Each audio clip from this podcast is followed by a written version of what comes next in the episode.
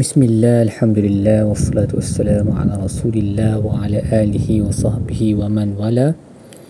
InsyaAllah pada episod kali ini kita akan melihat ayat-ayat pada muka surat 10, surat Al-Baqarah ayat 62 hingga ayat 69. Poin tadabbur yang pertama adalah daripada ayat innal ladzina amanu wal ladzina hadu wan nasara was sabiina man amana billahi wal yaumil akhir sampailah ke hujung ayat tersebut. Imam Al-Sa'adi berkata, inilah cara ataupun metod Al-Quran. Apabila kerana ayat-ayat sebelumnya bercakap tentang keburukan kaum Yahudi, maka untuk mengelakkan supaya orang salah faham ataupun orang salah tanggap bahawa semua orang Yahudi sifatnya adalah celaka, maka Allah mengikuti petikan yang itu tentang keburukan Yahudi dengan ayat ini untuk menunjukkan bahawa ada sebahagian orang Yahudi yang baik jika mereka beriman dengan Allah dan juga melakukan amalan yang soleh, tetapi of course semua ni, mereka ini terselamatlah kalau mereka sebelum kedatangan Nabi SAW. Selepas kedatangan Nabi SAW, tiada yang akan selamat melainkan mereka yang percaya kepada Nabi SAW sahaja. Tetapi nak tunjukkan kat sini bukan semua mereka lah yang jahat, ada yang baik juga, seperti Abdullah bin Salam, sahabat Nabi yang merupakan seorang Yahudi kemudian masuk Islam. Juga Allah menjadikan ayat ni sebagai satu hukum ataupun rule yang am,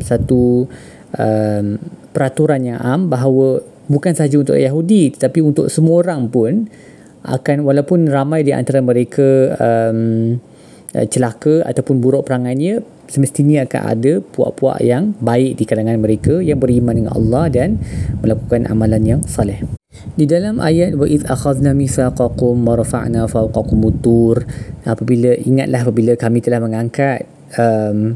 mengambil perjanjian daripada kamu dan mengangkat gunung ke atas kamu, sambil berkata, peganglah apa yang ada di dalam kitabmu, apa yang telah kami berikan kepada kamu, yang ini kitab Taurat, dengan kuat. Dr. Wahbah Zuhaili berkata, كذلك كانت عقوبة اليهود الذي امتنعوا من العمل بالتوراة فنسوها وضيعوها ولم يتدبروها ولم يحفظوا أوامرها وواعيدها كانت عقوبتهم رفع جبل الطور فوقهم مذلة وهذا يدل على أن المقصود بالكتب السماوية العمل بما اقتضاها لا تلاوتها باللسان وترتيلها فإن ذلك نبذ لها. Basically Imam Dr. Wahbah Zuhaili berkata sebab gunung diangkat ke atas mereka ni ialah kerana mereka ni tak jaga hukum hakam di dalam Taurah tu, dalam apa yang Allah berikan kepada mereka dalam kitab mereka, dan ini menjadi dalil bahawa tujuan kutub kitab-kitab samawiyah, iaitu semualah termasuk Al-Quran sekali, tujuannya adalah untuk beramal dengan apa yang terdapat di dalamnya dengan cara yang sepatutnya, bukan sekadar membacanya dengan lisan ataupun bertartil dengan dia, kerana itu kalau melakukan itu sahaja ia sama dengan abaikannya. Kerana kalau sekadar berlagu dengan lafaz Al-Quran tanpa mengambil iktibar dengan nasihatnya ataupun beramal dengan hukum hakamnya, la yufidu syai'an, tidak memberi apa-apa faedah pun. Dan telah diriwayatkan daripada dia di dalam Sunan al-Nasai daripada Abu Sa'id al-Khudri, yang di mana Rasulullah sallallahu alaihi wasallam berkata, inna min syarrin nas, daripada manusia yang inna min syarrin nas, daripada manusia yang paling buruk sekali, paling jahat sekali, rajulan fajiran, adalah lelaki yang fajir ni maksudnya dia tak bermoral lah, okey, banyak perbuatan buruk dia, banyak dosa dia. Yaqra'u kitab Allah, baca kitab Allah, baca Quran, la yar'awi ila syai'in minhum, tetapi tak ada kesan pun, dia tak melepaskan diri daripada dosa dan tidak bertaubat atas kesalahannya. Maksudnya setakat baca sajalah Quran tu tak ada efek ke atas diri dia, dan ini adalah antara contoh manusia yang paling buruk sekali menurut Nabi sallallahu alaihi wasallam. Seterusnya Imam Ibnu Asyur berkata dalam kisah hari Sabtu, iaitu Allah berkata walaqad alimtumul ladzina atadaw minkum fis sabti faqulna lahum kunu qiradatan khasiin, dan kamu wahai Banu Israel tahu tentang nenek moyang kamu yang telah melanggar peraturan Allah dalam isu hari Sabtu, lalu kami tukarkan, kami berkata kepada mereka, jadilah kamu monyet-monyet yang hina. Ibnu Asyur berkata, walaupun mereka pasang perangkap tu pada hari Jumaat, tetapi kesan daripada pemasangan perangkap tu, dan mereka sebenarnya memang tak pergi pun bekerja pada hari Sabtu tu, tapi mereka cuba melakukan helah dengan hukum Allah. Sebab mereka tahu hari Sabtu adalah hari yang tak boleh bekerja menurut syariat Taurat. Jadi mereka pasang perangkap hari Jumaat supaya hari Sabtu tu bila ikan banyak, ikan tu akan masuk perangkap, dan hari Ahad mereka pergi kutip ikan tu. So walaupun mereka, perbuatan mereka tu pasang perangkap hari Jumaat, tetapi isian tu dia punya kita kata kesan pemasangan perangkap yang membawa kepada dosa tu diberlaku pada hari Sabtu. Jadi walaupun mereka cuba melakukan hela, benda tu tertangkapnya ikan tu terperangkap berlaku pada hari Sabtu, maka kiranya mereka tetaplah berdosa juga, kerana mereka tahu yang ini adalah contoh melakukan hela lah dengan hukum Tuhan, dan mereka tetap dihukum oleh Allah menjadi monyet kerana mereka cuba untuk find back door kan, gunakan cara yang ingatkan Tuhan tak tahu apa niat mereka tu, jadi mereka tetap dihukum. Seterusnya di dalam kisah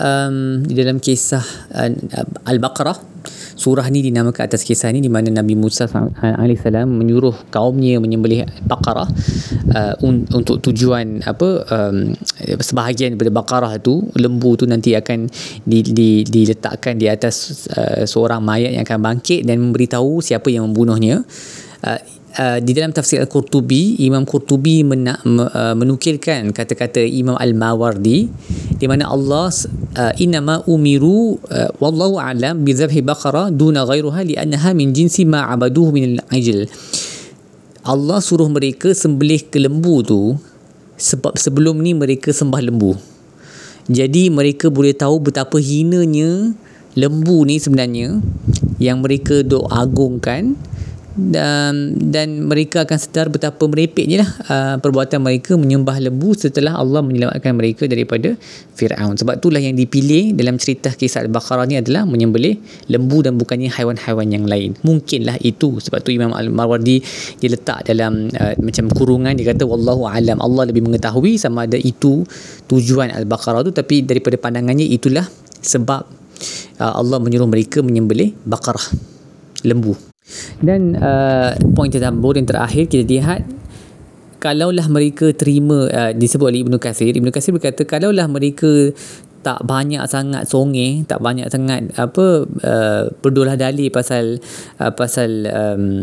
hukum Nabi Musa suruh mereka menyembelih baqarah ni, nescaya mana-mana baqarah, mana-mana lembu pun dah okey. Tapi sebab mereka ni banyak songeh, baqarah ni warna macam mana lah, apa fungsi dia dan sebagainya, mereka menyusahkan sebab tak nak buat hukum tu, banyak bertanya soalan disebabkan mereka menyusahkan diri sendiri, maka memang disusahkan lah, Allah menyusahkan mereka, sehingga kan ciri-ciri baqarah tu yang bersambung pada muka sebelah tak jumpa kat siapa-siapa melainkan seorang lelaki yang dia memang ada baqarah tu yang disebut semua ciri-cirinya ini, dan dia enggan memberi mereka melainkan jika mereka bayar dalam emas berat kulit dia tu punya mahal.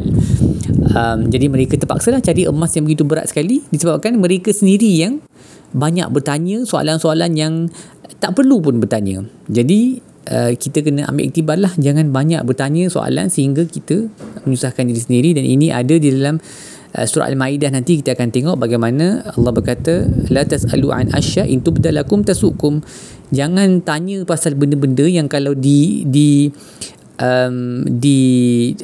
reveal, dizahirkan ataupun dijelaskan kepada kamu persoalan kamu tu, nescaya dia akan menyusahkan kamu dan kemudian kamu tak akan buat pun.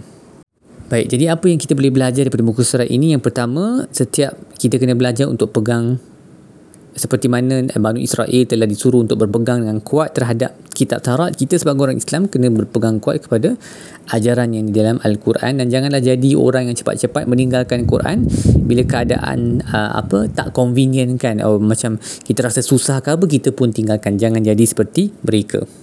Seterusnya, seperti mana Allah menyuruh Banu Israel generasi terkini melihat, mengambil iktibar daripada apa yang telah berlaku kepada nenek moyang mereka, begitu jugalah kita kena sentiasa mengambil iktibar daripada apa yang berlaku di sekeliling kita. Walaupun bukan berlaku kat kita, berlaku kat orang lain pun, sebagai orang Islam kita akan melihat semua yang berlaku dengan pandangan yang reflektif dan mengambilnya sebagai pengajaran dan nasihat untuk diri sendiri. Akhir sekali, ingatlah, peringatkanlah kepada diri sendiri dan juga kepada orang di sekeliling masyarakat bahawa melakukan maksiat dengan cara melakukan helah jauh lebih besar dosanya dan mendatangkan kemurkaan Allah yang amat dahsyat berbanding dengan melakukan maksiat tanpa helah, seperti yang kita tahu mungkin dalam masyarakat kita fenomena Cina buta kan, lepas talak 3 dia kahwin dengan seorang lelaki hanya untuk satu malam untuk menghalalkan kembali ke suami yang pertama. Ini adalah helah dan juga banyak-banyak benda lain yang berlaku kadang-kadang dalam ekonomi Islam dan sebagainya. Dalam isu-isu tertentu melakukan helah untuk menghalalkan sesuatu yang memang tak boleh, tapi kita cuba cari backdoor kan. Sebenarnya apa yang kita buat tu berdosa juga, tapi pada luarannya nampak betul ini adalah maksiat yang sangat dibenci oleh Allah dan lebih teruk daripada maksiat yang memang zahir, maksiat daripada awal. Jadi sama-samalah kita mengambil iktibar. Takat itu sajalah tadabbur pada episod kali ini. InsyaAllah kita akan sambung episod seterusnya pada hari-hari seterusnya. Semoga bermanfaat. Wassallallahu ala sayyidina Muhammad wa ala alihi wa sahbihi wasallam. Walhamdulillahi rabbil alamin.